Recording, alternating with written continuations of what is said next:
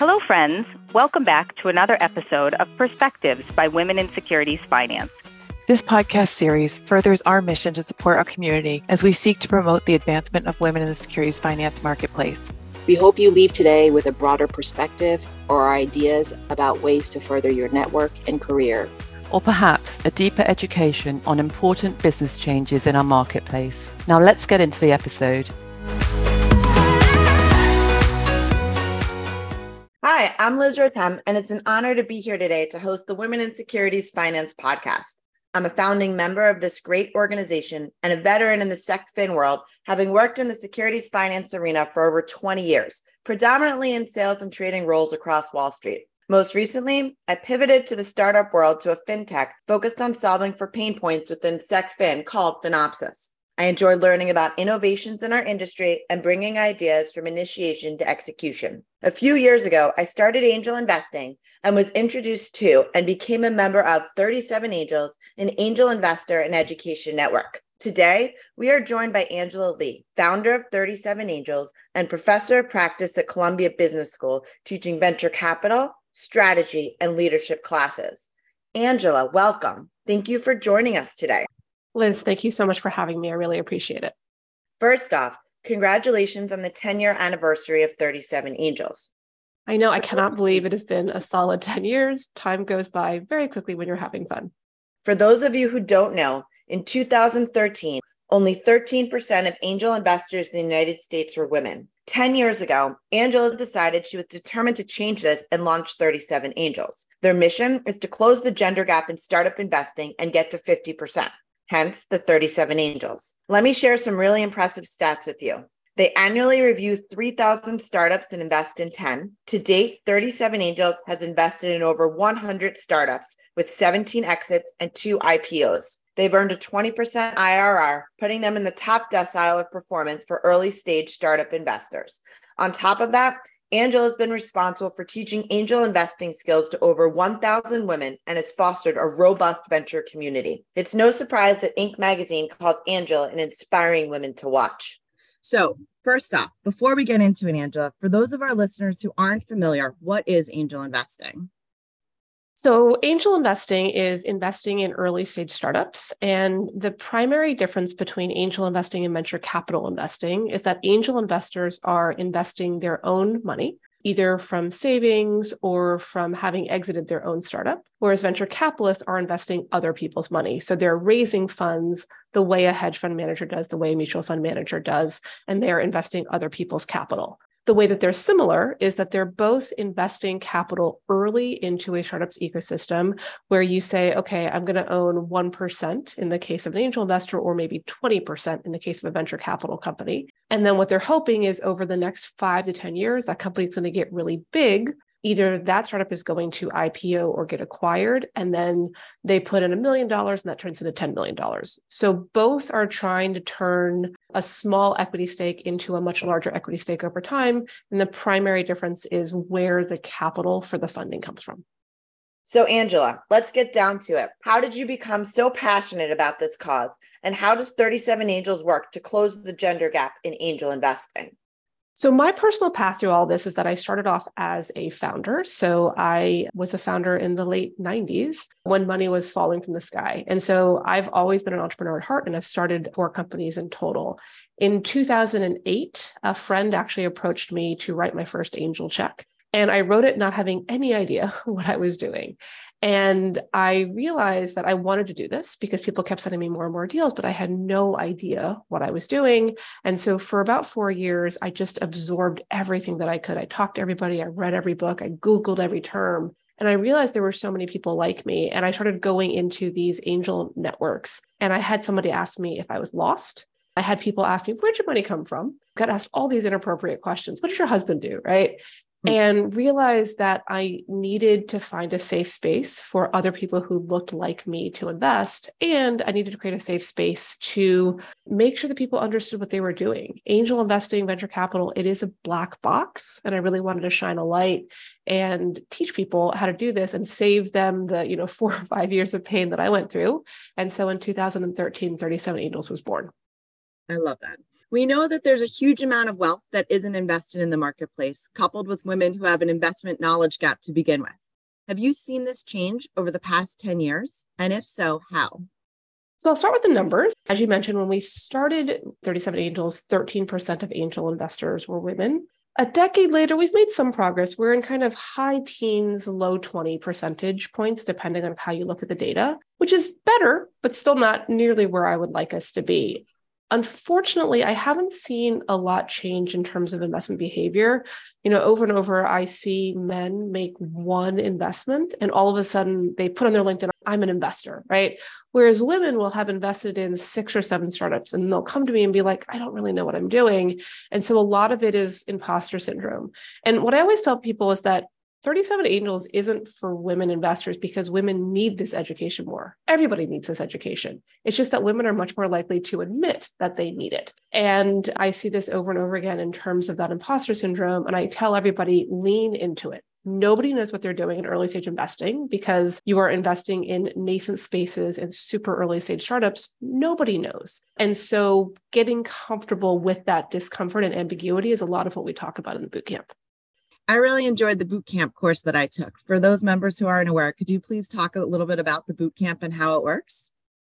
Of course. The bootcamp is really meant to be an immersive experience to teach people the art of angel investing. And the way the course is taught is that we start off by teaching people frameworks, then we apply it to a case, and then we apply it to a real world scenario. So the topics that are covered is how do you source deal flow? So how on earth do you start to even find companies to invest in? Then we go over how do you diligence companies? How do you look at their people? How do you look at their problem? How do you look at their deal terms? Then we go into term sheets, right? So, what matters in term sheets? How do you think about board seats? How do you think about governance? How do you think about information rights? Then we go into valuation. A lot of you have probably watched Shark Tank. And when a founder says, I'm worth $10 million, you know, how on earth do they come up with that term? And how do you negotiate against that price? And then finally, we talk about portfolio strategy. So, how do you think about angel investing within your portfolio? And then within your angel investing portfolio, how do you think about diversification? So, the way that it's taught is again, we teach it through case based learning, but then you immediately take that learning and you apply it to real startups. So we immediately have you write a diligence memo on a real 37 angel startup and you make a decision alongside other angels. So it's very much created so that folks are learning by doing. Thank you, Angela. That's great. I've recommended the course to a few people who felt the same way and enjoyed it themselves. For more information, check out 37angels.com. Angela, your TED talk on bias breakers was fascinating. What does it mean to be a bias breaker? So, I actually teach a course at Columbia Business School called The Leader's Voice, which is all about leadership communication. And in that, we talk a lot about bringing awareness to how your nonverbals impact people, to how the way that you shake someone's hand, right? People make a ton of impressions about you based off of very quick impressions. And I talk a lot about that class bringing awareness. And then I say, now that you're aware of these things, you have a choice. The first choice is you can change nothing. You can say, no, I'm not going to change my name just because it means that I might be less likely to get an interview, or I'm not going to straighten my hair, or I'm not going to dress in a certain way. That is a perfectly valid choice. The second choice is you change something about yourself. And so maybe you learn how to project your voice with a little bit more confidence, or you learn to speak slower. So you have a little bit more gravitas, whatever the case may be. And then the third choice, which is what I tell everyone to do, is to change the world. And that is to be a bias breaker, meaning that we want to expand the definition of what normal looks like in air quotes. I want to expand the definition of what it means to look like a leader, to speak like a leader, to sound like a leader. And so all of us are leaders and have the ability to break through bias in the sense that changing, again, the face of what a leader looks like is something that's really important to me. That's great.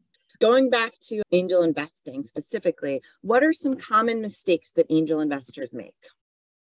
So, in terms of new angel investors, I think there is a sweet spot in terms of when you should write your first check. So, the biggest mistake I see angels make, especially brand new angels, is they'll invest in the first company they see. And I say, please, please, please don't do this. There are a lot of companies that are really good at pitching. Doesn't mean they're good at running their company or that it's a good company to invest in.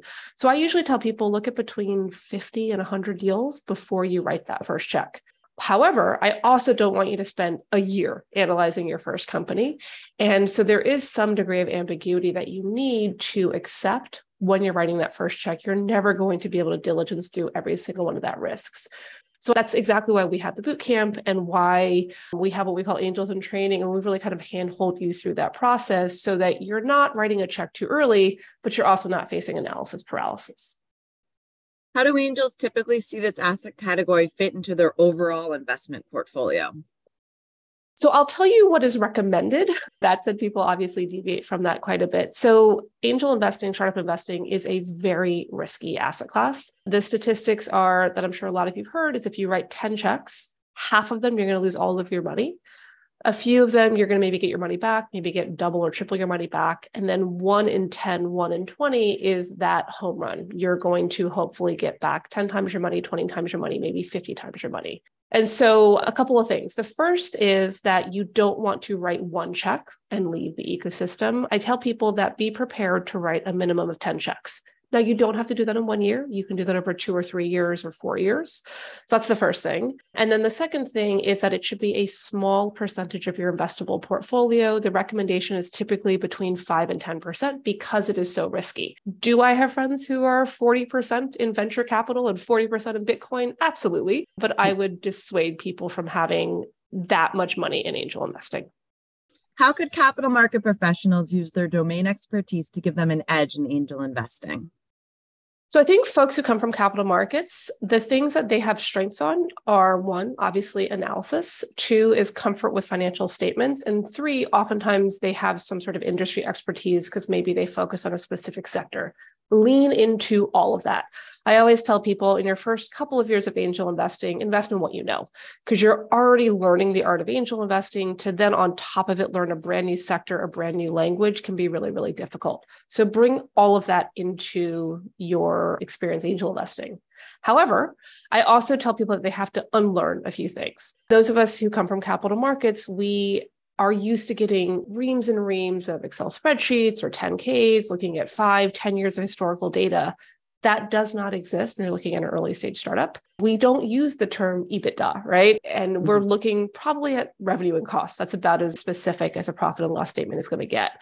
So I think you have to unlearn leaning on too much numbers, too much financial analysis. Angel investing, especially early stage angel investing, is really about getting to know the team, doing lots of reference checks, asking lots of questions to kind of poke around on the founder's brain in terms of how they're thinking, how they make judgments. It's much less doing sensitivity analyses, doing financial modeling. And I find that sometimes people lean into what they know, which is spending hours and hours in Excel. And that is just not what in early stage investing leads to better outcomes. What trends have you seen in investing in startups? So, in terms of trends, I think that sector trends very much come and go, right? So, I feel like you always have these buzzwords in startup investing.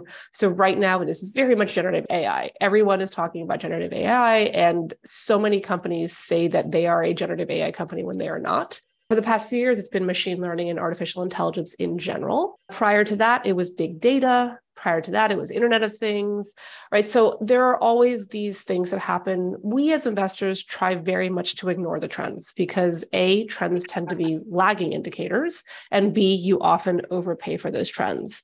So I always tell people to really just try to invest in the fundamentals, try to invest in awesome teams, and don't get so caught up in what's really frothy at the moment. For any of our members that would like to get more involved in the angel community, what would be the next steps? I would say there are kind of two hubs that you should tap into. The first is local accelerators, and the second is local angel networks. So, an accelerator is basically school for startups. What typically happens is a bunch of startups will apply to join an accelerator. They will usually pick a cohort of about 10 startups. And those 10 startups will spend usually about three months with the accelerator. And they're basically going to school. They're learning how to pitch, they're learning how to sell, they're learning how to hire, how to build their prototype. And at the end of that three month accelerator, they will participate in what's called a demo day. And a demo day is usually those 10 founders standing up in front of probably hundreds of investors saying, We're awesome, invest in our startup. And the reason why I love accelerators is because they are a very natural meeting place of investors and founders. And so if you go to 37 Angel 37angels.com forward slash accelerators, we have all of the New York accelerators listed by sector. We also have global accelerators. So if you say, look, I want to find a education technology accelerator in Boston, then you can find one. And that way you can be like, I'm going to go to their demo days. I'm going to go to their events. I will meet all of the like-minded investors. I will also meet the best startups in that space. So I love accelerators as just a great place to start to meet your tribe. And then I would also encourage you to join a local angel network. If you go to Angel Capital Association, they have many of the angel networks listed on their site. And they're also just a great resource as well. They do an annual conference, they do a lot of events to start to learn about this space. I would also, of course, recommend 37 Angels. We have our investment bootcamp, which you can learn more about at 37angels.com forward slash bootcamp. We are a national angel network and we have members all over the world. And we also recommend a lot of angel networks if you want to go to one that's a little bit more local to your ecosystem. Thank you. I would also like to add that for anyone interested in the 37 Angels Bootcamp, there's both virtual and in person for the New York City class for our members that are not located in New York. So 37 Angels has 10 years under its belt and many accomplishments. What's on the horizon for the next 10 years and any key milestones? That is an excellent question. It's something I think about a lot. Folks ask us all the time to launch a fund because our performance has been good. TBD on if that's going to happen. I think for us, what we want to get into more is probably the next level of education. At the end of the day, I'm an educator, first and foremost. It's what I love. And so thinking about the next level of education for our members, like how do you build your own thesis, portfolio construction. We also have a lot of members now that we've had 10 years of alum who have actually gone on to work in venture capital. So thinking about helping women to get into venture capital, probably more education is what I'm really passionate about. And of course, really supporting our portfolio companies to success. That's great. Anything else you'd like to highlight? The advice I just always tell people is that angel investing is like swimming. You can't learn it from a book. And so if you're interested in this, I think people spend a lot of time reading articles online, and that's great. You should inform yourself. But I would really encourage you to dip your toe in the water by going to an accelerator demo day, go to an angel networks pitch day, and start to really build that muscle and don't just passively listen. I would keep a little notebook and I would kind of write down these companies and be like, would I invest? You don't have to put capital to work, but you're really then building that muscle and building the gut of being an investor because it is a really, really fun thing to do. But don't so much sit on the sidelines, try to start to dip your toe in the water. Thank you again, Angela, for your time and insights. This has been really great. Thank you so much for having me, Liz. Thank you for listening to another episode of Perspectives by Women in Securities Finance. And a big thank you to our featured speakers from this episode. And of course, all the active Women in Securities Finance members that are driving real change in our marketplace today. If you have ideas for future episodes or would like to get involved, please visit our website or you can contact Women in Securities Finance via LinkedIn. And to make sure you don't miss an episode, you can subscribe to this series wherever you get your podcasts. And now for our disclaimer.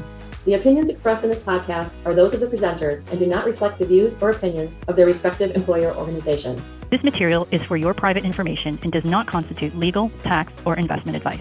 There is no representation or warranty as to the current accuracy of nor liability for decisions based on such information. Thank you for listening. Have a wonderful day.